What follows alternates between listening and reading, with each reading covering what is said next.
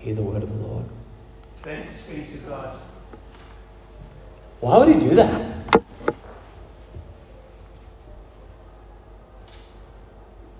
Oh, that's the door. That's the bell next door at the school.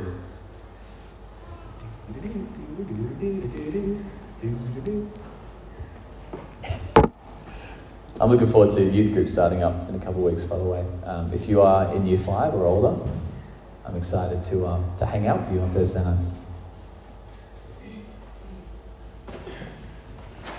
So why would he do that? Why? Why would he do that? Why would he do that? It wasn't Judy, though he was God's son, set apart since birth. It wasn't fate, even though his life and death fulfilled 55 Old Testament prophecies. It wasn't sin. The why wasn't sin, our imperfect and broken choices that set us up against God's perfect love. Even though he ultimately defeated sin and death on the cross, but that wasn't why he did that. It was love. It was love. Love for you, love for me, love for us. love for his disciples, for the people of his city and nation. Love for Romans and the Greeks and the Gentiles. That's, that's you and me, by the way. It was love. In his final meal during the Last Supper, Jesus is talking to his disciples. he says in John 15 13, Greater love has no one than this to lay down one's life for one's friends. The Apostle Paul, later reflecting on what Jesus said in Romans 5 7 to 8, very rarely will anyone die for a righteous person, though for a good person, someone might possibly dare to die. But God demonstrates his own love for us in this. While we were still sinners, Christ died for us. It was love. The love that drove Jesus to seek out the lost and hurting, to heal the sick and disabled, to cry over the death of Lazarus, and then to raise him back from the dead, to rid an accused woman of her condemners, and then to lift that woman from her sin into a forgiven life. The love that drove Jesus to have breakfast with fishermen, lunch with 5,000, dinner with tax collectors, midnight conversations with Pharisees seeking truth.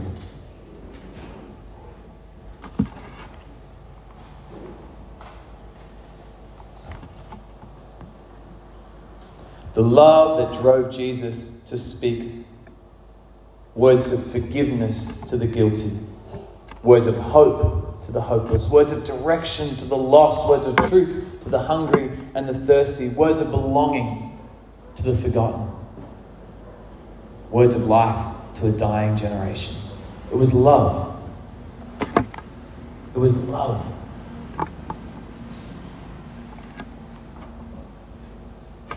This was the love that led him to Jerusalem on Palm Sunday. The love that led him to the Last Supper with Judas, his friend and betrayer. To the Garden of Gethsemane, where he sweat blood from stress as he chose to pray, Not my will, but yours. To allow himself to be arrested, to accept that mockery of a trial, to be treated like a criminal, to be condemned and traded in the place of Barabbas, a terrorist, a convicted murderer, even though Jesus himself was completely innocent.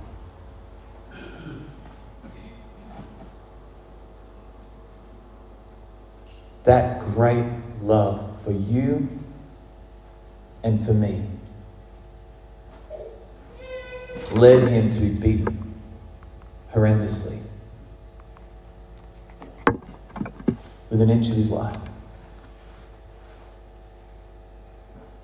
To allow a mocking crown of sharp thorns to be set on his head and a robe to be placed on his bleeding back. It was his love that led him to take up a Roman cross, an instrument of torture and death, to carry it through the streets of Jerusalem before the people who had just sung, Hosanna! Hosanna! The Lord saves! He's here! He's the Messiah! He's come!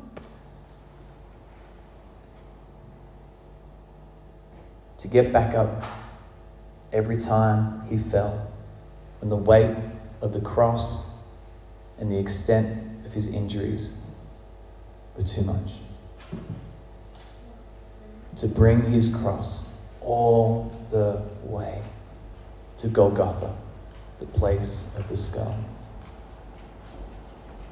It was his deep love for even the Roman soldier with the nail and hammer in hand that led him to open his and surrender up his life. Where others in his place would spit words of anger fear, regret.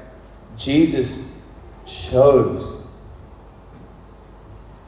love when from the cross he called out, Father, forgive them.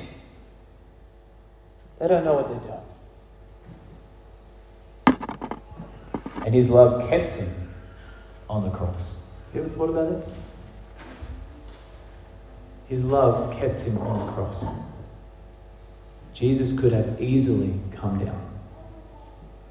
All the miracles they'd seen him do, with his supernatural power, he could have just removed himself from the cross and gone about his day. He chose to stay on that cross. And it was his love for you and for me that kept him there.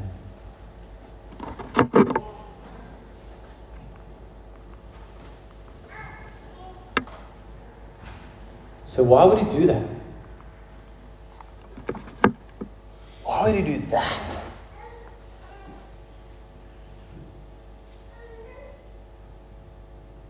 For me? Not for me. For you? Surely not for you. Really? He would do that? For you? For me? Would do that.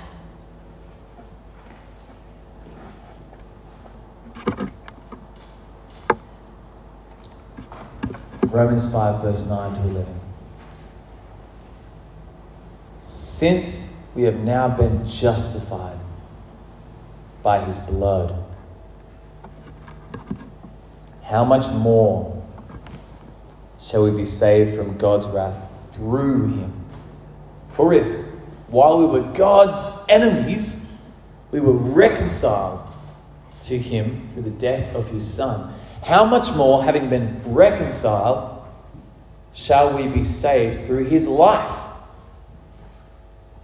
Not only is this so, but we also boast in God through our Lord Jesus Christ through whom we have now received reconciliation.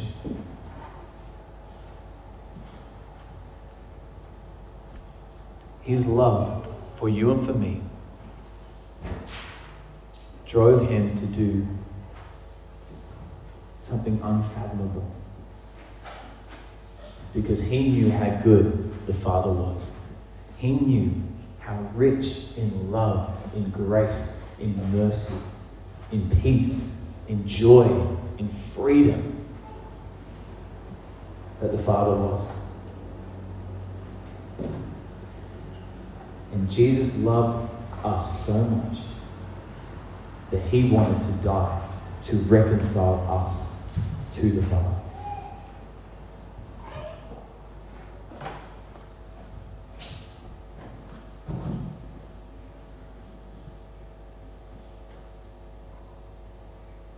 What should our response be to this love? How should we respond to it? It's, it's, it's hard for me to comprehend just how deep and rich his love was. I mean, the man Jesus died for the idea of me. He died having never met me, and yet Jesus, the Son of God, knows my name, knows my story, knows how messed up I am, and cannot begin to tell you just how messed up I am. And yet he chose to be the bridge between my brokenness and God's healing. Between my wrongdoing and God's perfection.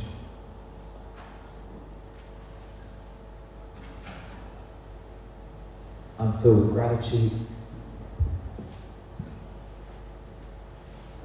I'm humbled. I wonder, what's your response today? Sitting here and understanding, perhaps for the first time, his great love for you. I encourage you today, tomorrow, and as we head towards Easter Sunday, to really reflect on his love for you. Not just in general, for you. He knows you.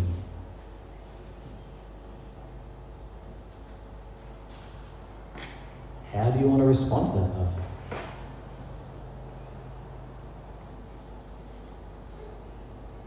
Will you respond to that love? Will you pray with me? Just close your eyes wherever you are. Jesus, I am humbled. I am deeply humbled by the amazing show of love that you displayed all those years ago on the cross. It stands as a testimony to the love of the Father to us for all generations, for all time. But I pray today that we would understand how personal it was for you and how personal it should be to us. May we respond in humility. May we respond in kind. By surrendering to you, receiving this gift of love, and laying down our lives as well as we love others. I pray for my friends here today that you would help them to reflect on how they can personally respond to you. In a room this size, there are people here who have come to church, but they don't actually have a relationship with you yet. Perhaps they've been calling themselves a Christian for a long time, but have yet to actually take a step into their own personal journey in getting to know you and you knowing them. I pray that you would help them to consider taking that step, receiving your grace, choosing to follow you. For those of us who have known you for a, short time or a long time, I pray that you would help us to consider what it really means to love like you loved. And may we always live in humble gratitude for what you did on the cross.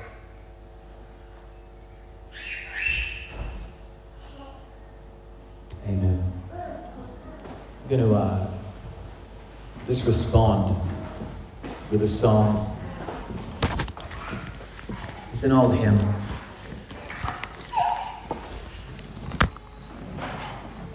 And as we do, I just really encourage you to reflect on that for yourselves, recognizing that it's Jesus who's done it all for us. You stand.